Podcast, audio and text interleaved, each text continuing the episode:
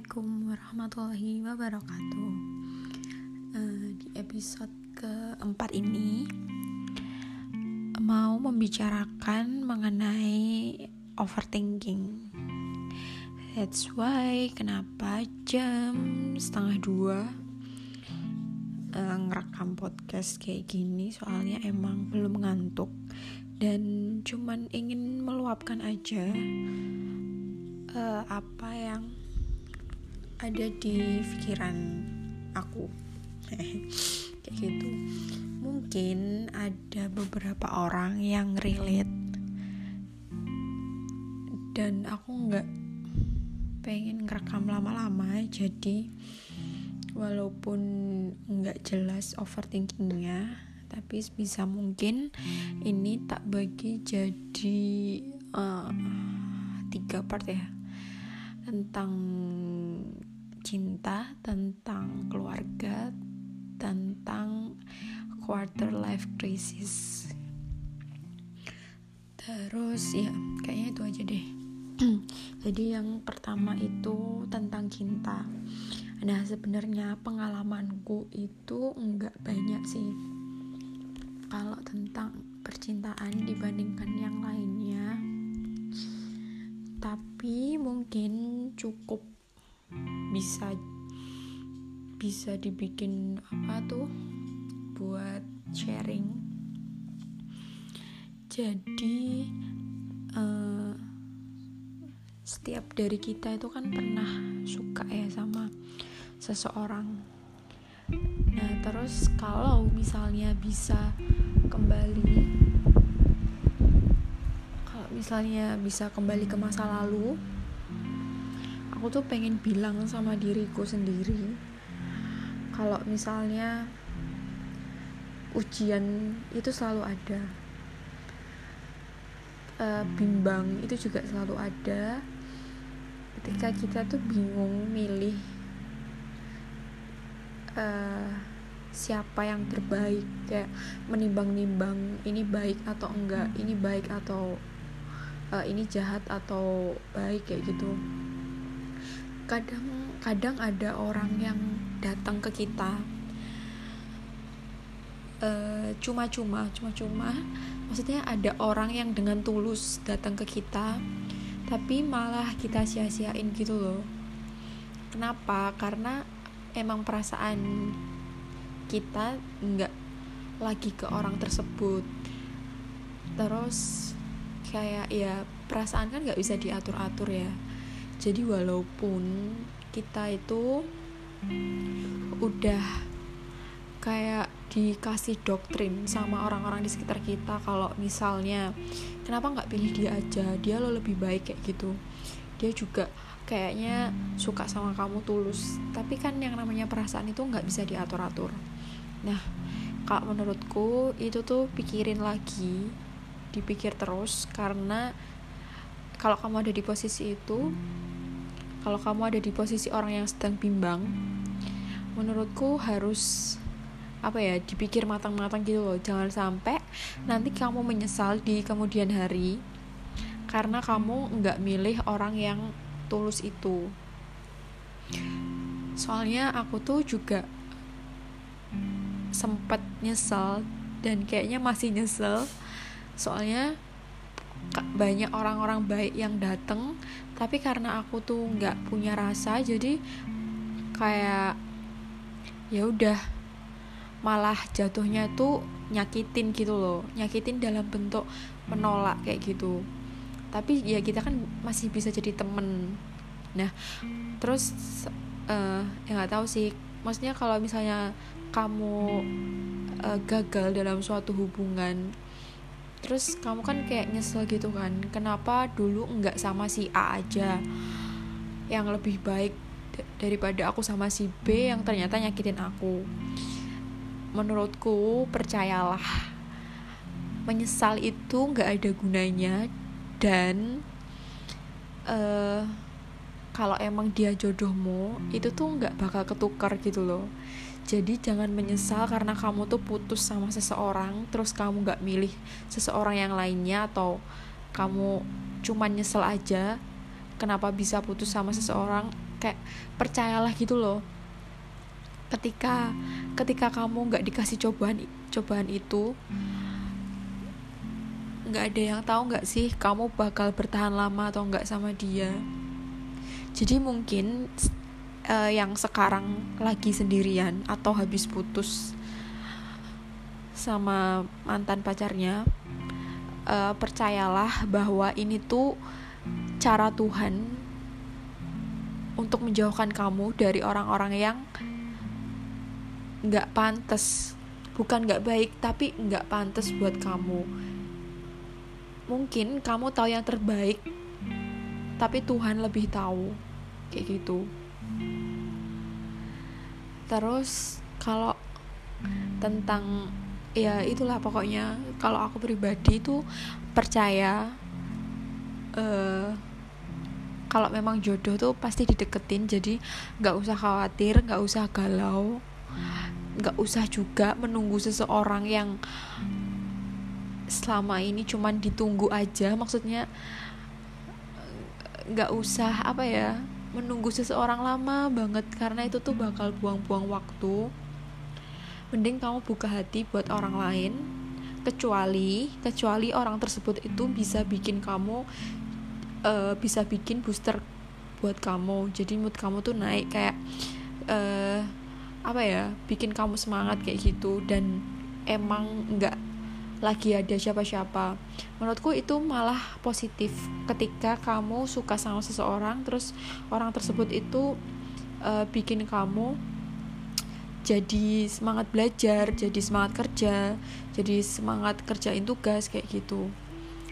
Nah tapi harus di notes juga jangan sampai suatu hari nanti uh, orang yang kamu kagumi itu uh, ternyata punya seseorang yang dia suka dan dia publish eh kamu malah ma kamu malah kayak galau gitu karena dia udah sama orang yang lain jangan sampai. Makanya kalau nggak mau sakit hati jangan berharap terlalu berlebihan. Dan oh ya kalau kamu sedang ada di friend zone saranku jangan menyalahartikan kebaikan dan juga perhatian orang lain sebagai suatu harapan. Karena kebanyakan orang-orang yang bilang kalau dia di PHP-in itu sebenarnya dia sendiri yang merasa berharap. Sedangkan orang lain itu nganggap dia cuman biasa aja gitu loh. Kadang kita, eh, kita terutama cewek-cewek itu tuh merasa uh, perhatian yang dikasih ke orang lain tuh kayak berlebihan gitu loh. Padahal biasa aja. Kayak misal ada cowok dateng terus uh, dia suka ngebalesin story kamu di IG kayak gitu. Terus kamu kayak seneng eh dia kok balesin terus ya? Nah kamu kan nggak tahu dia tuh juga balesin orang lain gitu loh. Kita nggak tahu sampai sampai si orangnya tersebut tuh bener-bener ngomong ke kita. Maksudnya eh aku kayaknya tertarik deh sama kamu. Kayak kayak apa ya nge DM story kamu tuh belum cukup dijadikan alasan yang kuat buat tahu kalau dia tuh suka sama kamu tertarik sama kamu. Jadi please daripada hatimu sakit daripada hatimu kenapa-napa mending sadar diri uh, memperbaiki diri nggak usah berharap dan nganggap semuanya tuh temen dan percayalah kalau emang jodoh tuh nggak bakal tertukar. Kan kalau kita berprasangka baik sama Allah Allah Allah juga akan menjadi prasangka baik itu gitu kayak gitu. Terus selanjutnya yang kedua tentang keluarga. Overthinking tentang keluarga sebenarnya. Sebenarnya aku ada pengalaman sendiri juga ada cerita juga dari teman-teman dan juga orang-orang di sekitarku. Kayak apa kadang kita tuh kurang bersyukur gitu loh. Apa ya ngeluh ya ngeluh tuh boleh tapi kalau bisa ngeluhnya tuh sama Allah. Dan menurutku semakin gede kebahagiaan itu nggak diukur dari harta sih. Kebahagiaan itu diukur dari uh, lihat kamu sekarang kayak kedua orang tua kamu tuh sehat. Kedua orang tua kamu tuh masih perhatian sama kamu. Kamu tahu nggak di luar sana tuh banyak orang-orang yang udah nggak punya ayah atau nggak punya ibu atau bahkan nggak punya keduanya. Di luar sana tuh banyak orang-orang yang ayahnya sakit atau entah ibunya sakit terus dia harus ngurusin sedangkan kamu mungkin masih punya orang tua yang lengkap yang masih sehat dan kamu nggak perlu bingung gimana ngurusin mereka uh, buat orang-orang yang nggak pernah ngurusin orang sakit asal tahu aja ketika ketika orang tua kamu sakit ya ketika mereka tuh nggak bisa pup kamu harus bantuin mereka. Pup di spot pipis di spot gantiin apa celana dalam kayak gitu. Dan kalau misalnya mereka ngompol kamu harus apa uh, kalau ngompol di itu loh di lap di pel kayak gitu. Terus maksudku kamu tuh harus bersyukur. Kalau kamu ada di posisi uh, punya orang tua yang lengkap dan juga sehat kayak gitu cuman mau ngingetin aja sih. Terus apalagi ya? Hmm, oh ya. Terus buat orang-orang yang mungkin sedang dikasih cobaan sama Allah mungkin orang tuanya ada yang udah meninggal terus mungkin ada yang sakit percayalah itu akan jadi ladang pahalamu uh, karena ngurusin orang tuamu. Terus kalau misalnya orang tuamu ada yang udah meninggal itu didoain kamu juga dapat pahala kan. Jadi uh, jangan apa jangan putus asa. Terus sebenarnya banyak cerita sih dari orang-orang. Kalau apa apalagi kan ini lagi covid kan jadi kita tuh banyak di rumah. Nah buat orang-orang yang nggak pernah di rumah misalnya kayak kita kuliah terus ngekos beberapa bulan nggak pernah pulang. Nah sekarang kita tuh bener-bener di rumah bener-bener tahu masalah rumah tangga itu apa aja. Terus kayak shock ternyata banyak masalah yang terpendam. Terus ternyata blow up ketika kita di rumah. Dan mungkin ada beberapa orang yang stres. Menurutku itu wajar kalau kalian stres. Tapi uh, balik lagi yang bisa yang bisa bikin keadaan membaik yang tetap bisa menjaga kesehatan mentalmu itu adalah diri kamu sendiri kamu harus bisa bersikap dewasa, kamu harus bisa bersikap wise, bijaksana, dan kamu juga harus bisa ngambil langkah. Kalau misalnya ada masalah, kamu selesaiin, kamu milih nyelesain atau kamu pilih diem aja. Kalau ada masalah, kamu pilih uh, apa? nggak pura-pura nggak tahu dan membiarkan semua berjalan seperti seharusnya dan atau kamu berani buat mengungkapkan apa yang menurut kamu gak bener kayak gitu kayak oh ya terus buat orang-orang yang ngerasa dirinya kurang dirinya nggak bahagia terus kayak iri sama temennya kok dia bisa jalan-jalan sama keluarganya ke sana? Kok dia sama keluarganya harmonis banget? Terus uh, dia foto-foto sama keluarga ke sini ke sini ke sini. Percayalah percayalah rumput tetangga emang selalu lebih hijau. Dan kamu nggak tahu ada apa uh, di dalam bahtera rumah tangganya itu. Jadi please bahagia aja dan fokus aja sama keluarga kamu sendiri. Fokus membahagiakan diri sendiri. Kamu yang paling tahu apa yang terbaik buat diri kamu sendiri. Kamu yang paling tahu apa yang bisa bikin kamu bahagia dan tidak bahagia. Hindari yang tidak bahagia dan dekatkan eh dan dekatkan dan deketin yang bikin kamu bahagia. Kayak misalnya kemarin tuh ada cerita ini real fakta sebenarnya aku juga nggak terlalu deket sama orang ini karena dia tuh orang jauh banget. Terus kayak beberapa orang tuh ada yang iri sama dia. Ya nggak iri sih kayak pengen ada di posisi dia karena dia itu uh, hidup dari keluarga yang kaya. Terus liburan ke luar negeri kalau pengen apa tinggal beli.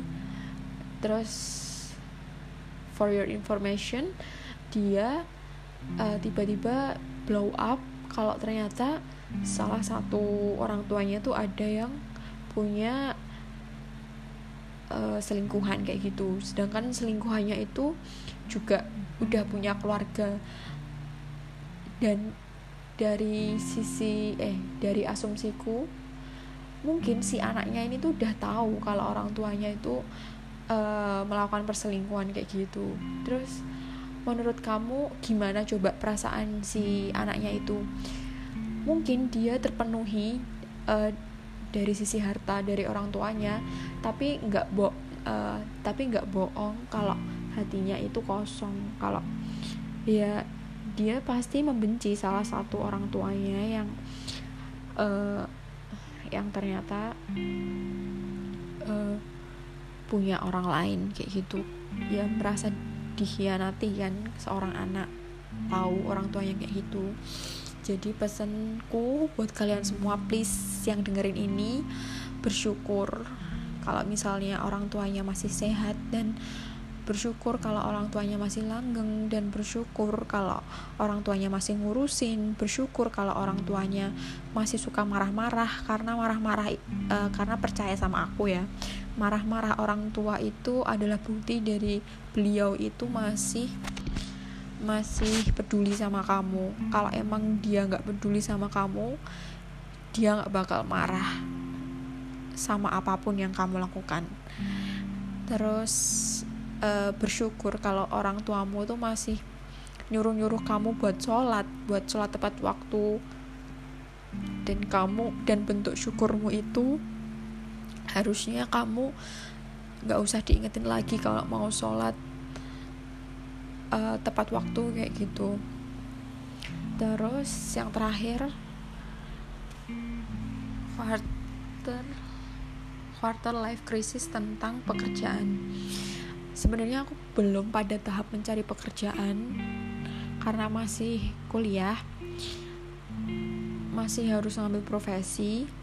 Tapi dari cerita teman-temanku banyak banget orang-orang yang um, lagi nyari pekerjaan. Dan mungkin uh, ada beberapa orang yang uh, udah dapat pekerjaan tapi kayak nggak bersyukur gitu loh. Nah aku tuh pernah baca ya di twitter ada orang yang ngeluh karena kerjaannya banyak bosnya galak kayak gitu. Terus ada kata-kata juga kalau bersyukurlah kalau kamu masih bingung karena pekerjaan kamu yang terlalu banyak menumpuk daripada kamu bingung nyari pekerjaan kayak gitu dan itu emang kayaknya tuh real banget. Soalnya aku ngerasain teman-temanku struggle-nya gimana nyari pekerjaan uh, udah ngelamar terus ditolak. Uh, ada juga yang eh, pilih-pilih kayak gitu. Pilih-pilih karena apa nepotisme kayak gitulah. Kan bukan hal tabu kalau di Indonesia itu uh, pakai jalur nepotisme kalau mau misalnya cari pekerjaan sebenarnya aku nggak terlalu relate sih cuman saranku aja mungkin perbanyak sholat perbanyak ibadah uh, yang dan juga perbanyak doa yang mengenai rizki menambah rizki kayak gitu. Dan tetap aja cari pekerjaan terutama buat laki-laki karena karena uh, makin lama cewek juga sih sebenarnya. Tapi lebih ke kepala keluarganya kan cowok ya. Maksudnya kalau misalnya gajinya udah banyak gitu loh kan si ceweknya nggak perlu bantuin kerja dan ngurusin anak aja.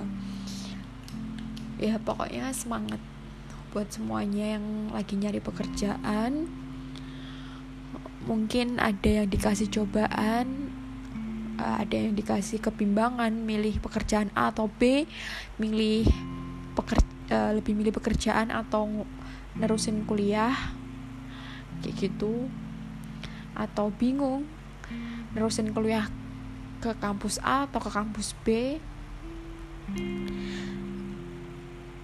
Menurutku percayalah pada dirimu sendiri. Kamu yang paling tahu apa yang terbaik buat kamu dan jangan lupa tanya sama orang tua minta ridhonya. Insya Allah bakal dibantu sama Allah kalau orang tua juga udah ridho kayak gitu. Dan jangan pernah ya jangan bukan jangan pernah sih. Kurangi menyesal sama segala hal. Percayalah bahwa kalau aku bilang ribuan dia terlalu lebay ratusan juga lebay percayalah bahwa beberapa orang mungkin sekarang sedang iri dan sedang ingin ada di posisimu. Jadi please please please kamu harus semangat dan jangan ngeluh. Dan kalau pengen cerita bisa cerita ke aku. Mungkin bisa membantu sedikit sedikit banyak. Karena lumayan seneng juga kalau diceritain sama orang-orang. Jadi aku tuh bisa belajar gitu loh. Walaupun aku nggak ngerasain tapi aku bisa belajar dari pengalaman orang lain. Segitu dulu overthinking hari ini. Penting nggak penting sih? Mungkin agak terlalu lama ya. Kita kirain tadi cukup 10 menit ternyata nggak cukup. Mungkin karena masih ngomongnya masih mikir. Dan bikin podcast ini tuh bukan apa-apa sih sebenarnya cuman pengen ngelatih cara bicaraku aja seperti itu